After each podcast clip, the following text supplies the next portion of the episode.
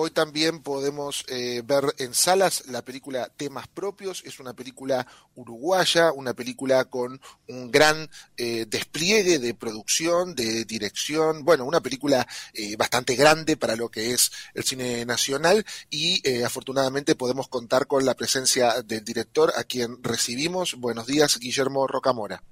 Buenos días, muchas gracias por la invitación. Disculpe la, la voz, pero eh, ayer fue una jornada de mucha emoción, de mucho hablar, de mucho gritar, y así que así la tengo la voz.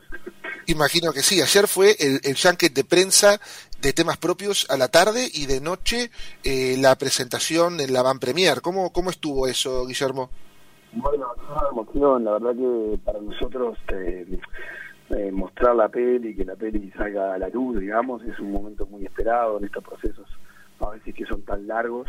Eh, y bueno, vino todo el elenco argentino, eh, Franco Rizaro, Ángela Torre, Diego Cremonesi, estaba todo el elenco de Uruguay, eh, pudimos, estaban las líneas Lobo, estaba Nico Garcia, Juan Campodónico, nada, completar con la familia que todos los técnicos que habíamos hecho la película, este eso siempre es muy muy muy emocionante y fue muy divertido.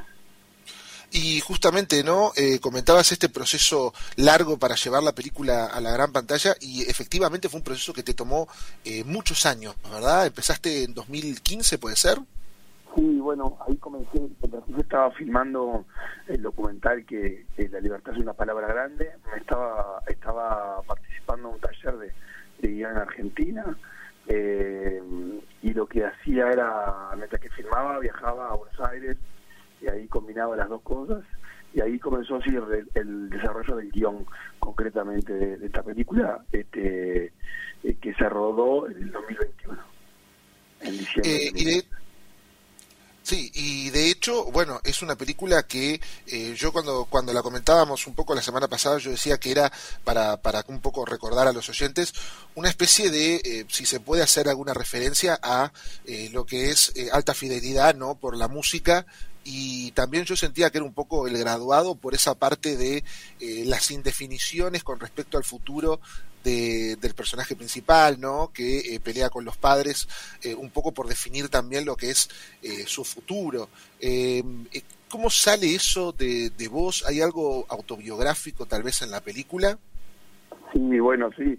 La película exactamente cuenta eso, el momento de Manuel que es el protagonista, de bueno de ver hacia dónde va con su vida, de, esa transición de, del adolescente al joven al adulto, eh, en medio de una tormenta familiar, porque los padres se acaban de separar, eh, y bueno, no tiene mejor idea Manuel que, que, armar una banda de rock con su papá, su hermano y unos amigos, este, y un poco eso es lo que cuenta la peli, y, esa la génesis del proyecto, digamos, de esa historia, está así basada en un, en un momento mío familiar. Mi, hermano tenía 16, 17, y cuando mis padres se separaron yo tenía 12.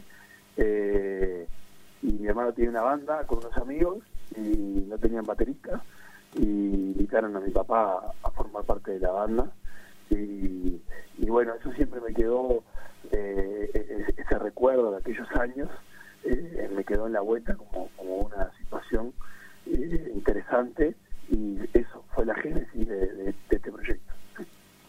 Y bueno, eh, finalmente sí, un proyecto que, como ya veníamos comentando, tardó muchos años, un proyecto que sale de algo muy autobiográfico y también un proyecto que es bastante en escala, bastante más grande a lo que fueron tus otros proyectos previos, ¿verdad?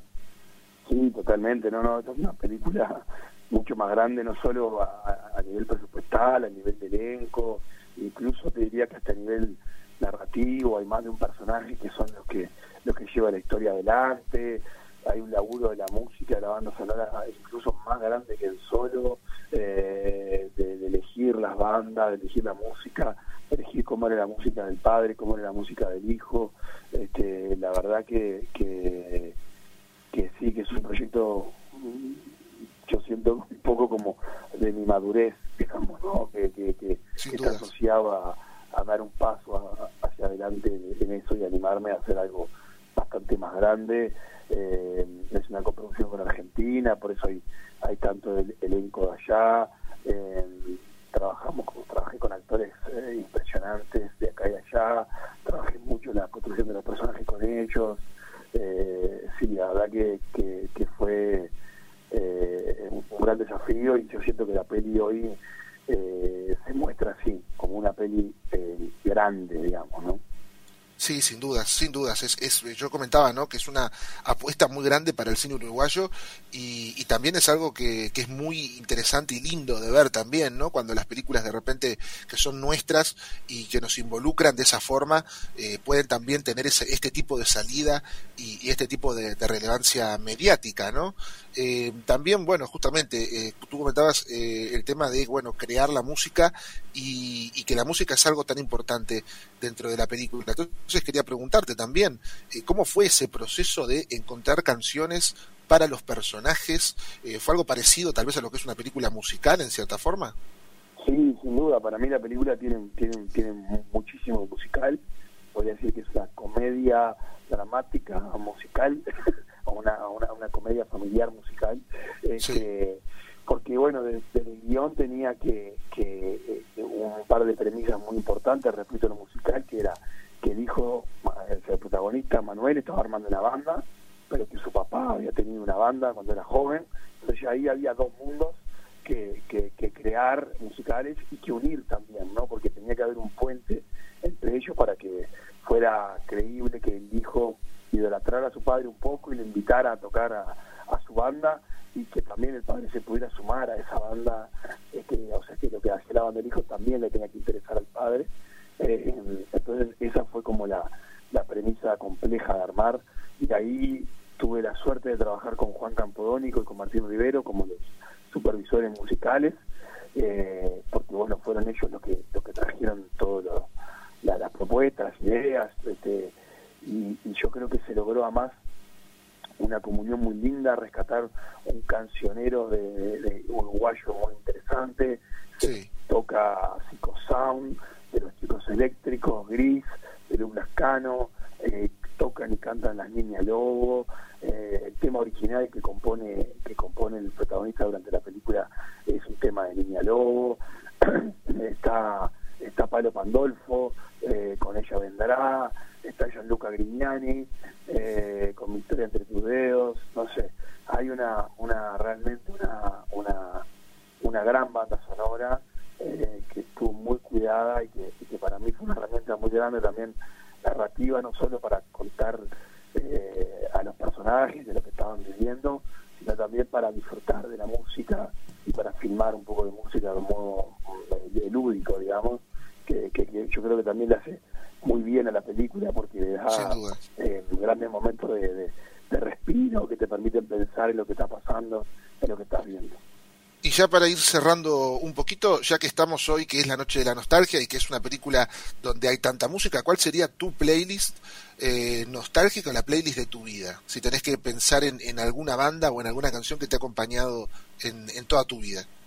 Bueno, yo siempre digo que mi, que mi universo musical es eh, Durazno y Convención, digamos, ¿no? eh, que esa es mi, mi influencia más grande. Eh, que fue bueno a través de mi viejo, que era el que traía la música a mi casa, eh, que, que eso, que, que, traía eso, bueno, igual Cabrera, Rada, toda esa, esa barra para mí son son mi playlist eh, de, de, de, que me han acompañado toda la vida. Perfecto, Guillermo. Te dejamos entonces descansar esa voz y este, deseamos el, el, mayor de los éxitos entonces con temas propios que ya está en cartel en todos los cines de eh, Uruguay. Muchísimas gracias por tu tiempo. Gracias por la invitación y, y bueno, eso, disculpen el, la, la, voz, pero fue eso, mucho grito, mucha alegría, mucho, mucho cantar. Y es merecido, merecido, sin dudas. Es, la, es una buena razón para tener la voz así. Así es, muchísimas gracias, un abrazo bien grande. experience.